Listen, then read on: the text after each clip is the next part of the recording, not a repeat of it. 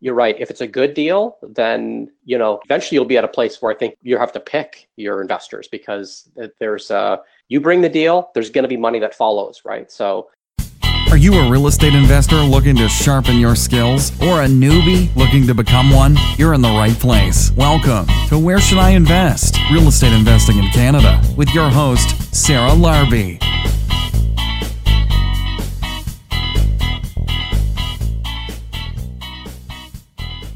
Hey everybody, it's Sarah Larbi. Welcome back to another episode of Where Should I Invest? And today we are going to be speaking with Scott Zandbergen, who is a active real estate investor in the Ontario region. He has some properties in Oshawa, some in Hamilton, and then just recently purchased Welland, Ontario as well. So, Scott is a father of two girls, and he is currently living in the town of Georgetown. And he's going to be sharing his success with you guys, also some challenges, how he's financed some of the properties, some really interesting conversation about mortgage plus improvement options. So, if you don't know what that is, definitely tune in or talk to your mortgage broker about it because it is a great option in order to have the bank loan you or give you back your renovation costs. Some similarities to the BRRRR strategy, which is definitely my favorite strategy. So, we're going to be talking to Scott about that. And the other exciting thing is our So REITE Club is rebranding itself and we are really really working on expanding our reach and creating some online content making sure that we're able to help the others that are not necessarily in southern ontario. So we've actually dropped the so and we are just going to be the right club.com. Right is spelled R E I T E. So it stands for Real Estate Investing Training and Education Club. And so, really, really excited. That is like one of the things that I've been working all throughout the summer with Alfonso and Daniel and Laurel. But we've uh, come to 2018 now. So, we've got a website that is ready to launch like in the next week or two. So, right now we're just going into August. So, by I would say next week, first week of August, you guys will actually be getting our invitations on the website itself. So, really exciting. And if you guys haven't been to REITE Club, aka previously So REITE Club event, and you want to come as my free guest, just send me an email and you can come and see how it is for your first time for free. And you can either email me at sarah at sarahlarbi.com or you can go to my website, sarahlarbi.com, and then just go to the contacts me page and just ask to be my free guest for the events anyone that has not been there and hasn't attended yet, you're more than welcome to come. So that's, yeah, that's what's been going on. And other than that, I mean, I'm looking for another great deal and I'm looking for something potentially to do a BRRRR with again, which is you buy a property, you renovate the property, rent out the property, and refinance the property. So definitely something that I'd be interested in keeping as my next deal. The cottage is actually going really well. Like, we, just to give you guys a little bit of an update on the cottage, we ended up diversifying a little bit, aka wanted to get something a little bit more for us when it came to real estate. And so we used our one of our properties, we ended up refinancing and we used that money to pay down our cottage or actually to use as the down payment for the cottage. And we decided to put on Airbnb and to rent it out and it like actually got rented out the entire summer. So, really cool because you know, that whole property should be able to sustain itself. If we rent it for about, you know, nine to 10 weeks throughout the year, mostly I'm guessing it's going to be in the summer, it's going to actually be able to carry itself. And we're not like looking to make a fortune off this cottage, but it's nice to be able to say, let's enjoy the long weekends and then the rest of the time we can rent it out. And when it's not rented out, we can go and enjoy it. And it's a little bit of a nice, relaxing place, not necessarily in the city. So, so we're happy with that. And finally, the cottage is done, the flip is done, and at this time we are like just about to list it. So I usually like record my podcast like seven weeks prior, eight weeks prior to releasing them. So I'm sure by the time that you guys are hearing this podcast, it's probably already going to be sold, probably already going to be closed by the new uh, new purchasers, and hopefully I've got something else to talk about, some new deals on the go. It's just important to always stay active. But, you know, I'm a big believer in I'd rather buy nothing than buy horrible deals. But it's still important to keep looking because when you are going to come across that great deal, you're going to know it's a great deal because of all the due diligence. Like, I probably write offers weekly. Most of them don't even get accepted because I lowball a lot of them. And, but that's the life of an investor. I'm not here to compete with retail buyers. so it's always, you know, what I find is that in the fall and in the winter, it, it seems like it's easier to get deals because, I mean, this might sound horrible, but I'd call it the triple D's. You get the deals because of the triple D's unfortunately, right? But it is what it is. So you have a lot of divorces, a lot of debt, people in debt that need to sell, and death. And the reason I'm saying that is usually when people plan to sell, they'll probably plan to sell in the spring or in the summer when there's a lot of buyers out there shopping. So sometimes when people are selling after that time, which is actually when I've pretty much bought every single property except for like one or two, I think. You know, in the winter, people that sell, they may or may not have planned it. So you are able to sometimes get in without having tons of other retail investors competing for the same deal. Not always, but you know, in the market that I was looking at, that has been the case in the past. So I'm looking forward to that colder weather only because of those deals. Otherwise, I'm not a winter person at all. So, but yeah, I mean, tell me when you guys buy your deals. You know, I'd be curious to hear what you think and if there's a time during the year that works best. I know often people say, you know, between Christmas and New Year's is a great option, but I'd love to get some input and see what you guys think. And if you would take a moment as well to give me a review on the iTunes podcast or whatever other way that you're listening to that. That would be awesome. And other than that, I think that's pretty much it. I mean, I'm available, I'm accessible. I think that every single person that has emailed me, I have responded to. And whether it's a question, whether it's a call, whatever you guys need, I am there to help support. So feel free to reach out. And with that said, let's get on with our interview. Take care, guys. Hey, Scott, how are you? I'm doing great. How are you, Sarah? Good, good. Welcome to the podcast. Super happy to have you on. Happy to be here. Absolutely. So, I want to know all about you. I know you've got some properties in the GTA. And when did you get started in real estate investing? Well, I got started back in early 2014 is when I first, I would say, dipped a toe in the water. So, yeah, so 2014, it's funny, I originally was looking into vacation rentals because I was thinking that was the place to start. So, I was out scouting properties in the winter of 2014 up in the Blue Mountain area, thinking that, uh, hey, this would be a great idea, buy a nice chalet that I could use myself on the weekends and rent out otherwise. So that kind of is where I, I, got my mindset started, I think, and that uh, around real estate investing. Never ended up pulling the trigger on one of those properties, but instead that's what kind of got me on this track of thinking, hey, maybe there's a better way to do this. And the next thing you know, I'm starting to look at regular uh, single family homes and things like that. So yeah, that's how I got started. Yeah, absolutely. You know, there's ways to make money in so many different types of real estate, but like you too, I mean, obviously the cottage or the summer properties or the recreational properties are fun, but my advice is, I mean, I just got a recreational property. I got a cottage this past spring, but yeah. and it was because of the real estate that we bought prior that helped pay for that cottage. But I would say as a first investment, probably wise that you decided to go to the other route as well. Yeah, that's not to say I'm not going to do what you did, get myself a good vacation spot somewhere. So that's still on the radar, but uh, haven't done it yet. Yeah, I will say it's pretty nice. We're actually going up the cottage this weekend for the long weekend and we rent it in between. So, like, we're going to break even. Like, it's not going to be a huge carrying cost regardless, but uh-huh. uh, you're not going to be making the same kind of money as you would if you just buy some, you know, simple, boring, buy and hold long term types of uh, real estate. So, yeah. I want to dig in a little bit to your portfolio and just walk me through your journey. Sure. So let's see. Like I said, I started in 2014.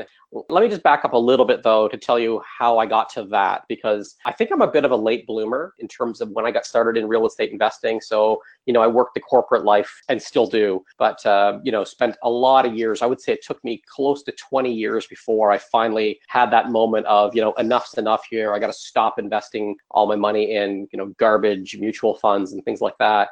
And then finally, you know, took action and jumped into real estate, and that's 2014. But I, to this day, kicked myself that it took me that long to get to that point. And uh, because I just think about, you know, I, I, think now look at all the younger folks that are starting in their mid 20s investing and thinking, wow, like I'm 45. So, you know, I, I think how many years I lost if I would have started earlier. So that's something that bothers me to this day. But you know, onwards and upwards, I got to put that the past is the past. 2014, I jumped in and moved pretty fast from that point. So I bought three single family homes within the span of three months. Congratulations. So, yeah. That's actually a pretty big move in year one.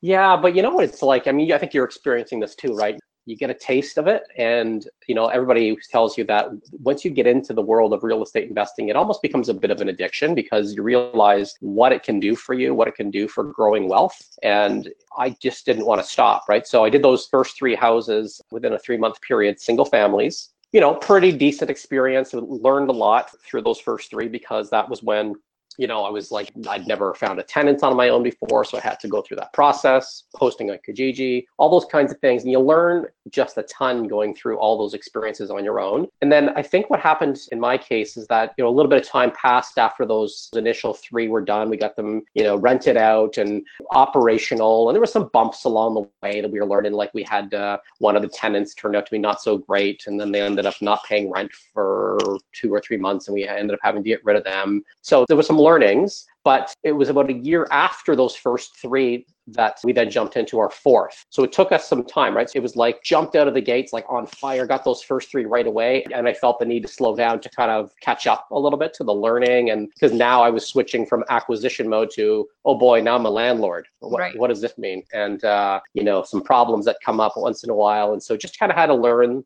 those ropes a little bit, which I did. And then, yeah, and then got into a fourth property about a year later. And so the first four that we did were all east of the GTA. So I don't know if you're familiar with the Bowmanville area, but like east of Oshawa. Yeah. So three properties in Bowmanville, and the fourth one was actually right in Oshawa.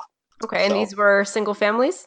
Yeah, the first three all single family, and then the fourth one was our first duplex. Yeah, and that one we did with a partner. So this was an individual I had met at a, I think it was the Durham real estate investing group that I was attending back then. And uh, yeah, it was definitely the Durham REI group. And met a gentleman there who's a contractor and an active investor specializing in vertical splits. His name is Ryan Carr. He's been on lots of podcasts. Um, becoming a bit of a celebrity. And so we worked with him on um, on joint venturing on that fourth property, which, which was a duplex. And his model was really interesting because he's all about the vertical splits, right? So yeah, so he, I want to talk about that. So what is a vertical split?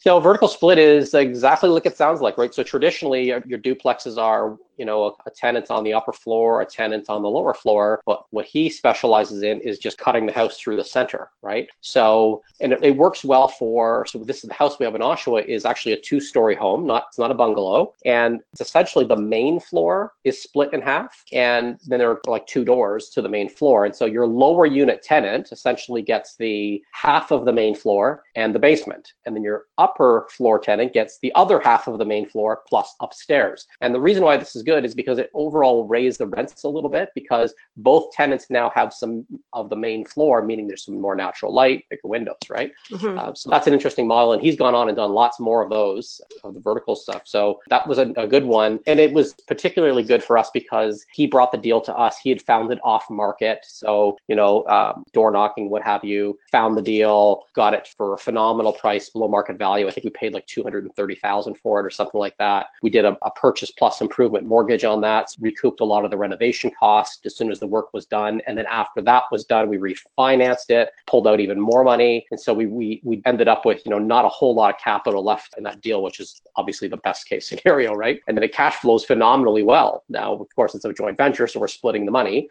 But I mean, I look at that property today still and think, well, that was a home run, right? Back in uh, that was 2015 when we did that. Mm-hmm. Uh, it's worth, uh, like I said, we paid about 230 for it. It's probably in the 450 range right now. Um, that would be worth. So you know, just amazing value. So you know, we have no intention of selling it. We're just gonna it just keeps cash flowing, right? So Awesome. I have a lot of questions about this deal, like two or three questions that just came up as you were talking. So, because there's a lot of listeners that are still fairly new, so they're hearing a lot of these terms like mortgage plus improvements and joint venture. And I just want to dig a little bit into, first of all, mortgage plus improvement. Do you mind sharing what that is for those that might not know? Sure. Yeah, I'm happy to. In fact, I've done two more since that property, and I think I'm going to do all my future deals the same way because this is the best way to recoup a lot of your renovation costs. So essentially, what you do is you buy the house for, uh, in this case, uh, two hundred and thirty thousand.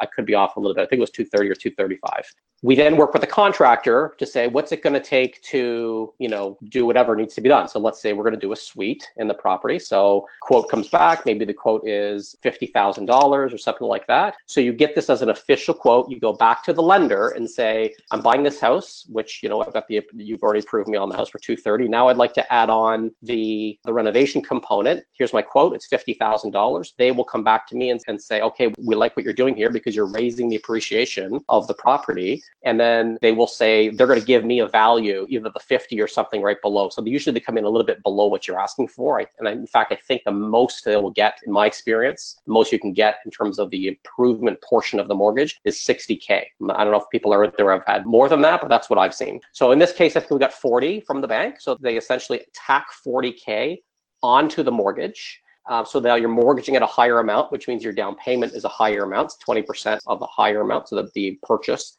plus the improvement. You do the work.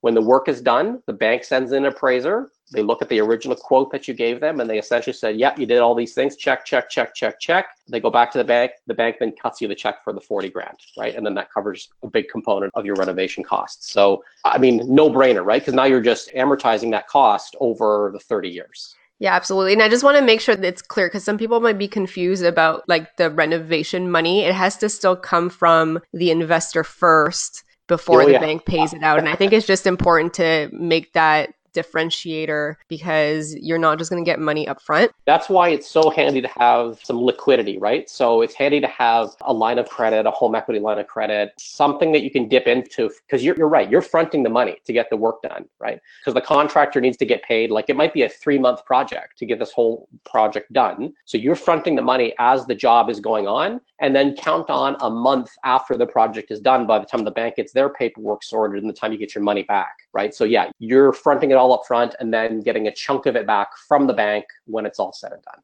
Absolutely. And I just want to also point out there is a difference between doing a mortgage plus improvements and a BRRRR, right? So when you buy a property, you renovate, you refinance and rent and repeat. Can we just touch base on that briefly? Like, what, in your opinion, is a reason that somebody would want to do the mortgage plus improvements rather than a BRRRR?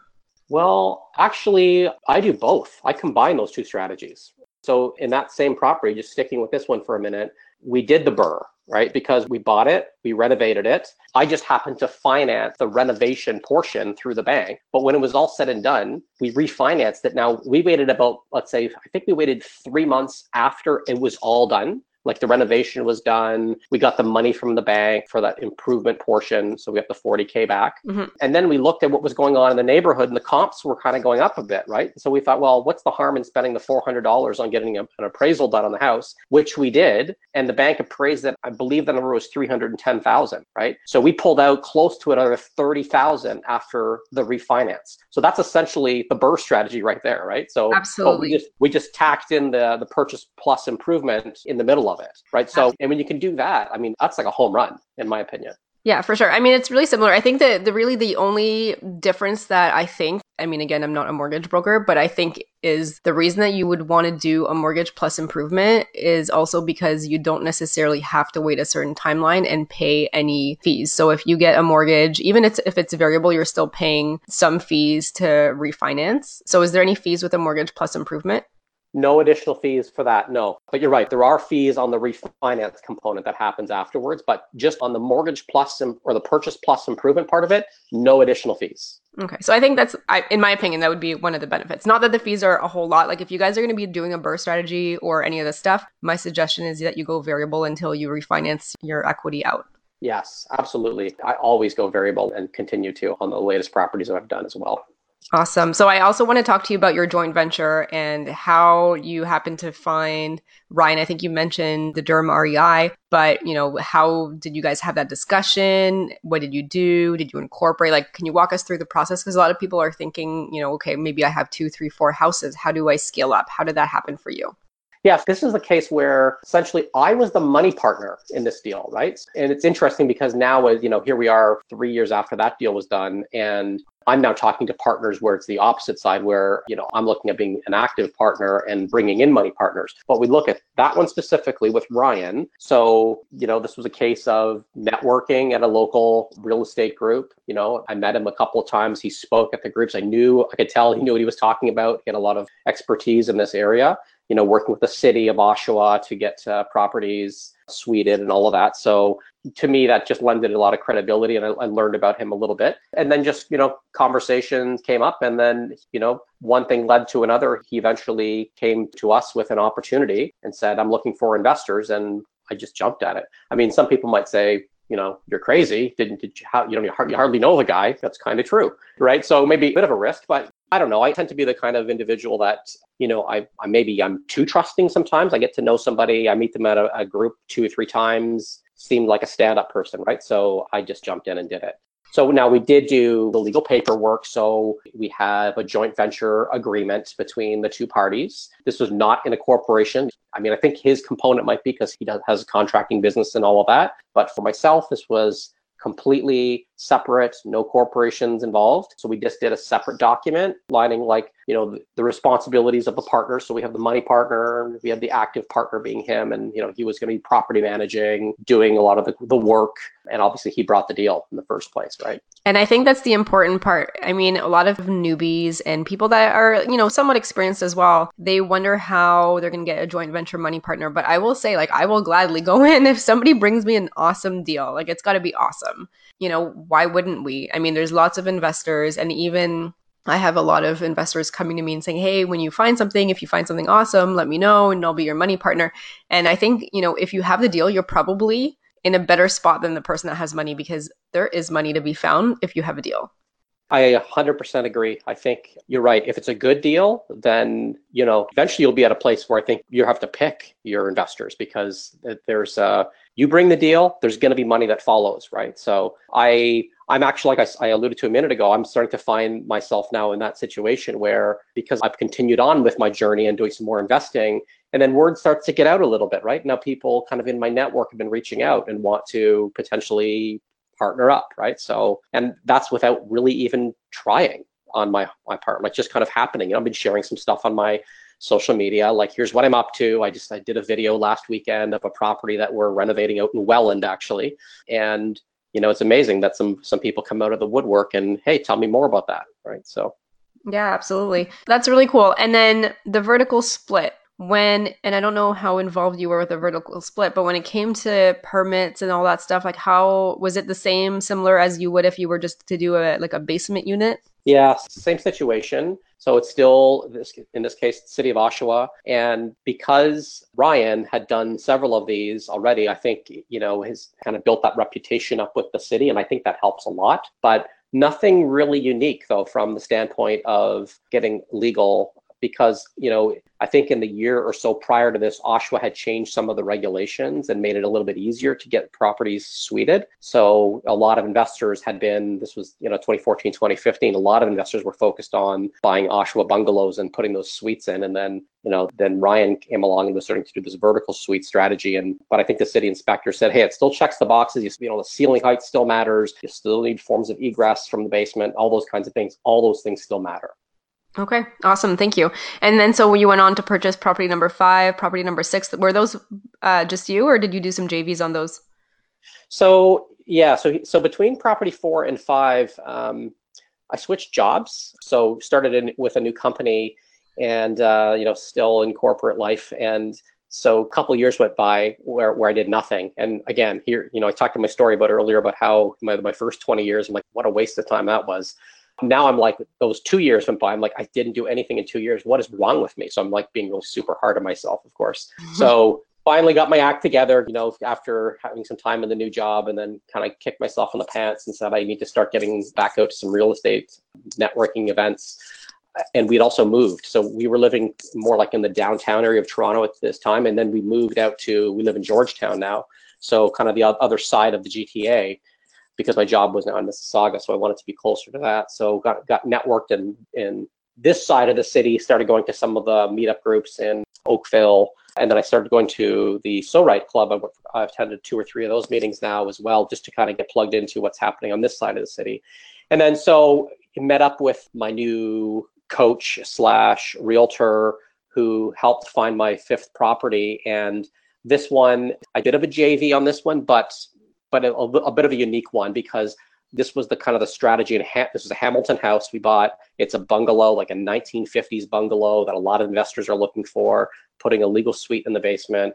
And because I was a little bit, I'd never gone through the process myself of managing a renovation. I decided to do a JV partnership on this one. Favored more towards me though, because I was the money partner and I wanted to be pretty hands on, but I wanted to work with a partner that was going to really take, uh, run the process from, you know, A to Z and do the property management going forward and all of that. This one was went swimmingly well. So again, put the legal suite in. We did the uh, mortgage plus improvement or purchase plus improvement again on this one. And I just refinanced this one as well in less than a year. It's another case where where we did the purchase plus improvement plus the BRRRR, and it's uh, yeah, it's doing really well. So it's right now cash flowing over seven hundred dollars a month with a suite plus the main floor, so the basement plus the main floor, and yeah, it's great. And that one kind of opened my eyes to the opportunity that is in Hamilton, right? And so I know you're you invest a lot in Brantford, and I know you're aware of what's going on in Hamilton. There's there's a lot of good opportunity on the west side of the GTA, as I'm discovering, right? Like it's the St. Catharines and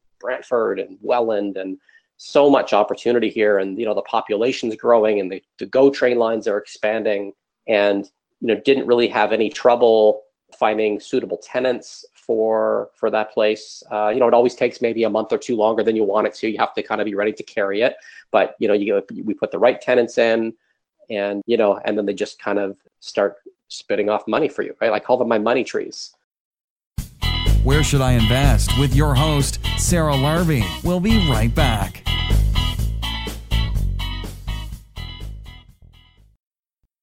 Hey guys, I just wanted to take a quick moment and pause the podcast interview here because I wanted to introduce you to Dalia Barsoum of Streetwise Mortgages. I am a big believer, as you guys probably have heard, work with a mortgage broker. They are going to help you scale. And when I was first growing in real estate investing and looking to buying my second property and my third property, I was going directly to the bank then. I hadn't met Dalia yet.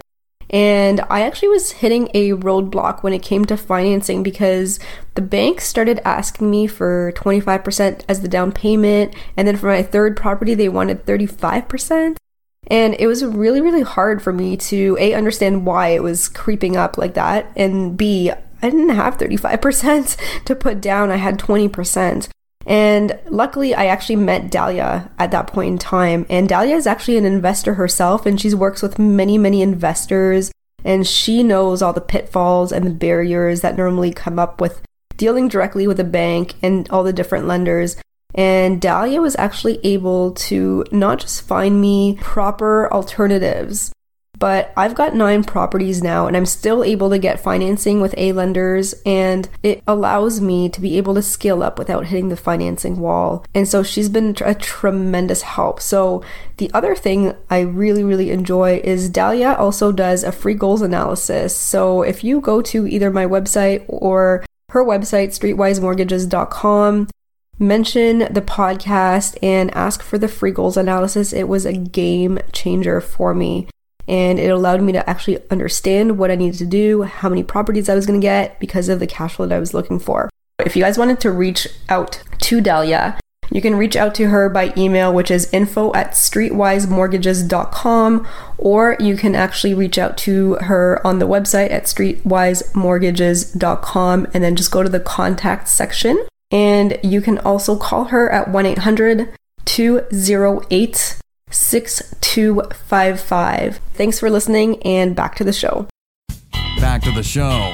Where should I invest? Real estate investing in Canada with your host, Sarah Larbi. Yeah, very cool. So, how are you finding tenants? Are you trying to find them before your house closes? Are you um, doing anything beforehand? Or are you waiting until the house closes to start advertising? How are you doing that right now? So I I love looking for tenants before the house closes for sure. If it's turnkey, I'm all over that, right? So right. Mm-hmm. Uh, if I fast forward to property number six that I bought, also in Hamilton, it was closer to a turnkey, beautiful main floor, recently renovated. That's a property that closed uh, just in May of this year, 2018, and I had it rented prior to May 1st. So basically, I used my walkthroughs as part of the offer. So I, you know, you get like three or four walkthroughs or whatever as part of your condition to buy and use those to bring tenants through or prospects through.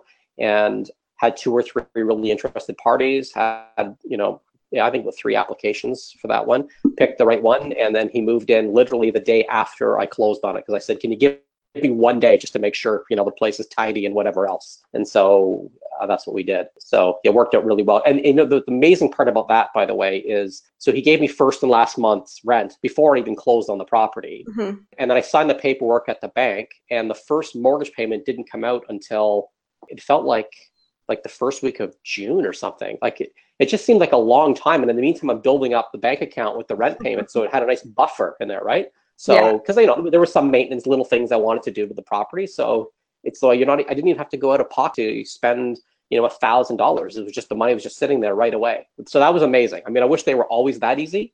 I know, right? Um, so it's funny because this is for my turnkey properties. When I buy something, I mean, if it needs some minor work, we'll take a couple days and do that. But you know that is the advice that i give as many people as possible. And you basically said my words book you know ask for three or four showings when you sign the contract for the purchase and sale agreement for the house and start screening your tenants as soon as you remove the conditions. Oftentimes i mean i've had my tenants like you said first and last in my pocket in my bank account and the key was given to them you know within that week. Sometimes we want to paint sometimes we want to do like just a couple of things to freshen it up but you know there's no reason if you're not renovating to wait until you close on the property and i can't say that enough. Like i think people sometimes wait until they actually have the property and then they start advertising and then like before you know it two months are gone and you've lost two months of rent yeah, I totally lo- love that strategy. Like, I was so keen to because I knew this one was the main floor was just ready to go, right? Beautiful. And so the second I had the accepted offer on the house, I was I was already writing my ads. I didn't post it quite yet, but I was just like, when should I post? When should I post? Because mm-hmm. I wanted to start building up the funnel of of leads, right? That I could start talking to. And and by the way, just so you're aware, and I, I don't otherwise I'll say it now in case we don't get to it. I love Naborly for screening my tenants. Great online service, just makes it so much easier. That was the first house that I did it for. So that was my sixth house, I think. So started using Naborly. So you know, I have a conversation with a prospective tenant and I'll just say to them, hey, I'm going to need you to fill out an application. I just need your email address. You're going to, get an email from a service called Naborly and just go in, fill it out online. You know, just, just go through, follow the steps. It asks them some, all the questions about their work history, upload documents, upload pictures of their pets if they have any, like it asks for it all. Then as soon as they're done, Naborly sends me the report and uses all these algorithms to say, whether or not they think this is going to be a good tenant. So it'll have things like, hey, on a scale of zero to 100, what's the likelihood this tenant's going to break their lease early? You know, 65. What's the credit score like? What's the likelihood they're going to do damage to your property? I don't know how they're figuring that stuff right. out, but but uh, it's all in this really cool report they give you, right? And so I take that and then I take it a step further. So I'll then do my own due diligence. So I'll call their employer, or I, I definitely creep them on LinkedIn and Facebook and that kind of stuff to see who they are and see what how much of party animal they are or whatever whatever, right? Um, so I do that work. But then you take that coupled with the report you get from Naborly, and you feel pretty good about the screening process. Yeah, that's really cool. I've seen Naborly around, and it's N A B O R L Y. You got um, it. Just if you guys yeah. are typing it up. But, you know, it is a really cool service. So I haven't personally used it myself. I think for, you know, potentially the next tenant or two, I mean, a lot of people speak very highly of the service. I mean, it's I, exactly like you said, I don't know how they do their algorithms, but I think there's a lot of research and a lot of studies and everything that go into that. And yeah. the other piece, and I'm glad that you said it, is it's important that regardless of what the report says, you probably should yourself call the employers, call previous landlords, the past past landlord, and do your checks as you would normally. I think it, you use it in conjunction with the stuff yep. that you would do yourself as well. And it just helps speed the, up the process, in my opinion. And, you know, I don't think it's very expensive either. Like, how much was it? Well, wait for it. It's free. For free. you, right? For you, but not for the tenant. No, no, no. It's free for the tenant. It's, really? it's free for everybody. Yeah, this is what's awesome. So, I mean, they make their money. Well, first of all, they're they're a small startup, right? So they're right. a company based in Toronto. They are funded by venture capital, so they're in the mode of acquiring customers, right? So they're not. I don't think they're making a ton of money right now, but they have some stuff on the horizon. I saw them come to a to a real estate event within the last six months. They spoke at one of the ones in Oakville, and they talked about their you know their path to monetization. And they're they're doing things like they're going to be selling tenant insurance for example because they're basically building a database of tenants up right? And so they're going to sell products to those tenants uh, over time like and insurance would be one of them. So but for me just the the time it has saved me has been phenomenal. So i think it's it's a no-brainer because you think about the alternative like what are you going to do? Send somebody a pdf and have them fill it out and send it back to you or something? It just seems really, really antiquated right yeah, no, absolutely. So for the tenants, how long does it take them to fill it out? Do you know? Not long at all. I mean, it's it's several steps. So I, I went through it just to see what it would be like. Um, mm-hmm. I had one person at one point say, "Hey, that was hard. It was difficult," and I'm like, "Well, okay, well, because it asks you to have some some of your documents ready, right? So it'll ask you for, I think, a pay statement or something, you know, the standard kind of stuff. Right. So you have to be a little bit organized when you're going through the process that's just doing good due diligence on picking a tenant. So you, you should make them jump through that. And if they complain, I'm like, well, maybe you're not the tenant for me. No, exactly. I mean, especially in Ontario, I mean, there is really very little risk that I want to take when it comes to screening tenants and picking the right ones because it, it is a lot I mean, the LTB is geared towards not really us. yeah. geared towards the tenants. So the more due diligence that you can do, like this is the time that, you know, obviously don't discriminate and make sure that you don't um, discriminate on the things that you can't be discriminating on, but you know, make yeah. sure that you have some clear, concise guidelines and you stick to those. Don't bend the rules. Like, you know, every single time that we've had a tenant and we're like, uh, you know, I feel like they should get a chance and like maybe they've had a rough time or with this and that. Like we've always we've never had to take a tenant to court, thank goodness. But you know, those were always the tenants that were like, oh, we shouldn't have really done anything. And then luckily we were still able to get them out. And, you know, unfortunately, like they broke up. A couple, actually, two couples that we weren't sure about ended up breaking yeah. up and moved, both moved out, luckily. But it could have gone really bad. And those are the ones that were like, we want to give you guys a chance because we feel like you deserve a chance. And to be honest, like, I don't, you know, it's just going to be black and white moving forward. yeah, I, I, I did the same thing. So, first, the first actually three. The first three properties, those three single family homes I was telling you about in Bowmanville, all three of the first tenants we had in there were not great right. because you know we, we did those in the first three months and you as as a newbie you you get a little bit desperate too early almost right like you're we we go to the house to, sh- to to do the showings and you know you don't get an application the first time you're there you're like oh no and you start feeling a little sense of panic because oh my god i got to pay this mortgage payment now and i'm not going to have a rent payment. So then then i schedule another few showings for a couple of days later and i go there and then i feel like right? So now i'm like oh this this person looks okay. Yeah there's some red flags, but I can look past those. Or sorry, I, I looked past the red flags and I shouldn't have mm-hmm. because that was the one I alluded to that um, they the very first house they stopped paying rent or they were late a few times and they just completely stopped and then eventually left on their own. We did not have to go to LTB or anything like that, but we lost out on I'd say two months worth of rent from them, and then and then we had to go in and do paint and all that kind of stuff.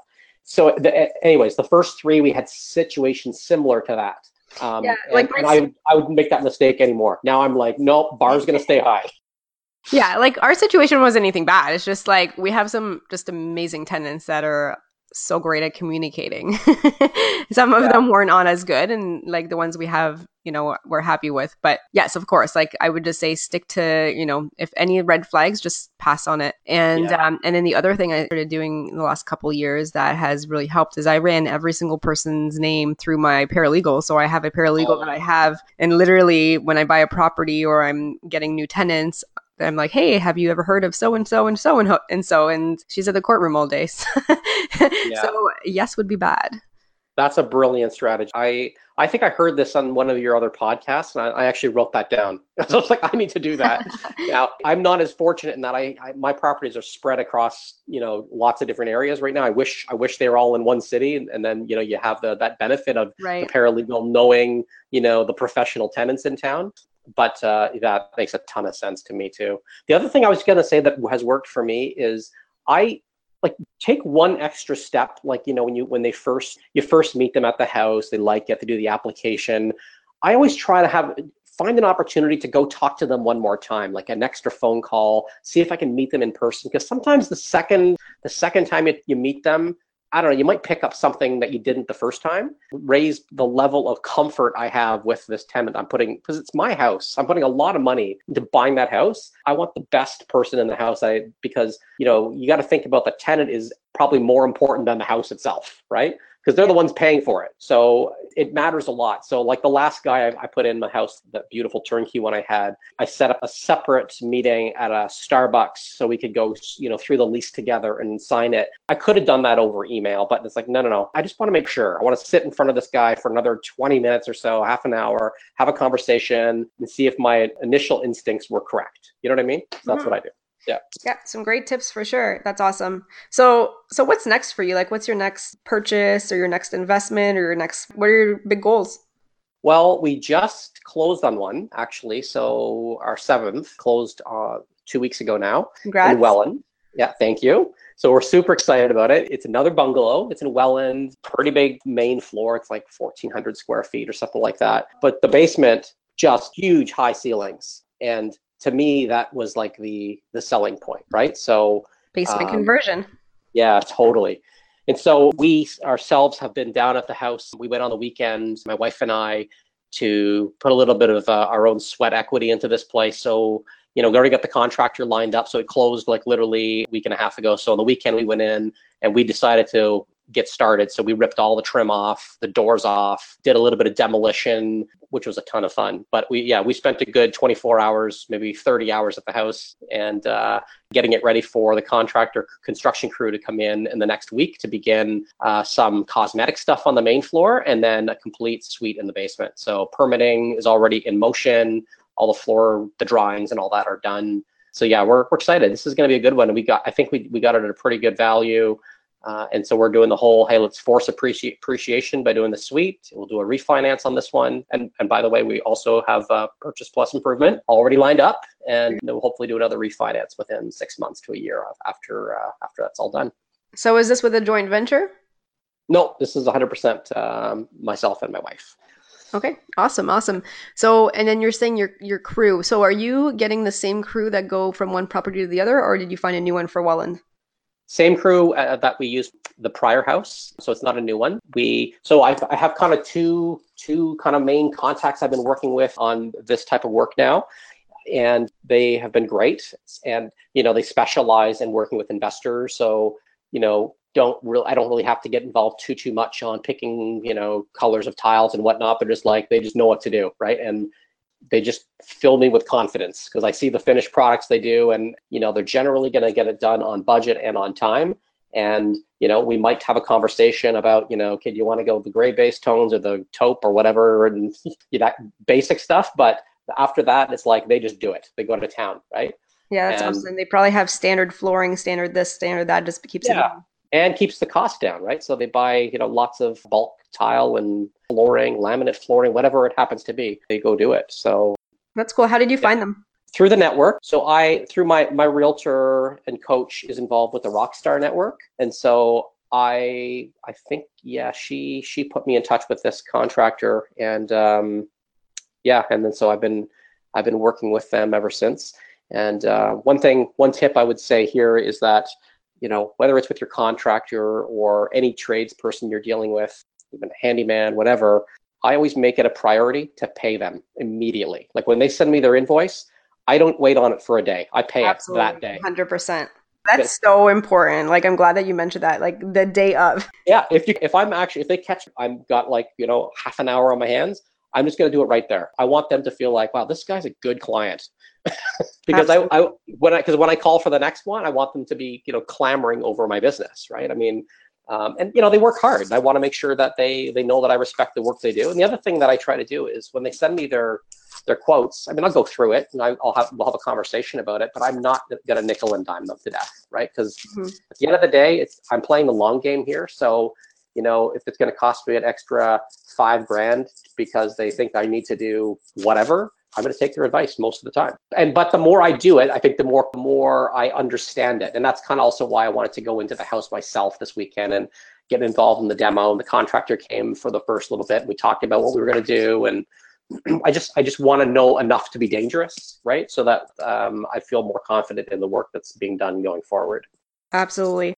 So yeah, so that's really awesome. And you know, working with a good crew, working with good contractors, I mean it really can make or break your whole experience when you're doing renovations, when you're doing flips, when you're doing the BRRRR strategy. So it is really important to find a good contractor. And referrals are probably my recommendation. Like 99% of the time get uh, contractor or a handyman or something from a referral. The rest of the time, I mean, there might be some sites or different things that you can do, but getting a referral from another investor or somebody that you trust that is currently doing the same thing that you want to do is gold. Exactly. Yeah. And then and then treat them like gold. Yeah, for sure. Yeah. So, okay, cool. So let's move on to our other segments of the podcast, sure. which is called the lightning rounds. And All right. essentially, you're going to get the same five questions that everybody gets that come on the show, and you are going to try and answer it within like 30 seconds to a minute. First answer that comes to your mind. Ready? Ready. Okay, awesome. So, lightning round question number one What is your favorite real estate investing book ever? Well, Rich Dad, of course, is the one that kind of got me started. So it's my favorite top of the list book. I've audiobook. I've listened to it probably three or four times now. Love it. I'm going to do a plug for one other book that I recently listened to. Actually, I'm finishing up now, which I'm loving too, and it's the Julie Broad book, the, the new brand you. Also a great read. But I'm only only saying it because it's kind of fresh in my mind. But Rich Dad, top of the list. Cool. You know what? I have to pick up Julie's book. I heard it was great as well. Yeah, it's really good. Number two, what's your favorite podcast? Oh, favorite podcast. Um, I like a lot of podcasts. Uh, there's there's several that are focused on the GTA. Like there's Breakthrough REI. Guys in Oshawa do that one. Um, I listen to the Truth About Real Estate Investing. I love the Your Life Your Terms show, and uh, and I recently started getting into the Bigger Pockets American one, which also is actually quite relevant for for Canada. I have a lot. I, I'm a, I'm a bit of an addict when it comes to podcasts. In fact, I like commuting because I can listen to podcasts. Yeah, me too. You know, what? that's actually how I learned so much about real estate in so little amount of time. And it was actually the Bigger Pockets podcast that really drove me to be so passionate about it. Yeah, it's a great one. So, number three, what do you do for fun aside from real estate investing? You know, hanging out with the family as much as I can. Um, I got two daughters that are rapidly growing up. They're now teenagers, if you can believe it. So I got a 15 year old daughter and a 17 year old daughter. Wow. Um, we try to hang out as much as we can. So carve out time on the weekends, you know, pool, whatever. Uh, and then we we love to get a get a good family vacation in at least uh, once a year. Are your kids into real estate? I'm trying so hard. In fact, this is funny. We recently had to do a trip back from the Ottawa area. So my parents live out there. So we did a road trip out there two weekends ago. So on the drive there, I played Rich Dad, Poor Dad in the car for them to listen to. And of course, they were like rolling their eyes, but you know, I'm working on them. awesome. I wasn't into it until I was probably like 25. So we still have time. Uh, number four, if you lost all your money and assets tomorrow, how would you start again? I would say I would save up. I would start, I would work hard, you know, find, make money, save money so that I could start again, right? So to me, that might mean like if I didn't have even my principal residence, for example, I might look at, uh, you know, the way people say these days is house hacking. So find a way to drastically reduce my living expenses by renting out my basement, uh, so I could essentially start living for free, so that I could start placing, you know, my extra money into investments. I would probably do that, and that's what I wish I would have done in my twenties. Okay, Great answer. Number five, if somebody has $50,000 and they want to get started, how would you recommend that they spend it? I think it depends on how ambitious they are. First of all, I would say uh, you know either go invest it. I mean, because 50k is a, that's a down payment on us. You know, uh, some markets, right? Like you can go to London, Ontario, or Windsor or something, and you can use that money right now. So if they're ambitious, I would go do it and learn by doing. If they're a little bit more apprehensive, then I would suggest working with a partner and have the partner show them the ropes. So as you know, do like a mentoring relationship, but we're gonna we're gonna invest your money together, and I'm gonna teach you the process. I'm gonna show you how this works, introduce you to the network, and all of that. And I say that because I know a lot of times uh, I hear people that'll spend a lot of money on getting educated and seminars and things like that. I think that's good, although I personally think you're gonna learn a lot more by doing. Just you know, learn by doing. Very, very true. Awesome. So that was our lightning round questions. And just a couple other final questions before we wrap up. Where can listeners find you if they wanted to reach out and know more about you? Well, I'm not really. I don't have my own like. I don't have a website or anything. I'm kind of um, a side hustler investor right now. But you can find me. I'm pretty Googleable. So you Google my name, Scott Zandbergen. My last name is spelled Z A N D B E R G E N. So check me out on. You'll see me on Facebook and LinkedIn and whatnot. Um, or just send me an email. My it's first initial last name, so S Z A N D B E R G E N at gmail.com. Okay, awesome. And any final last words of advice or anything else that you would like to let the listeners know?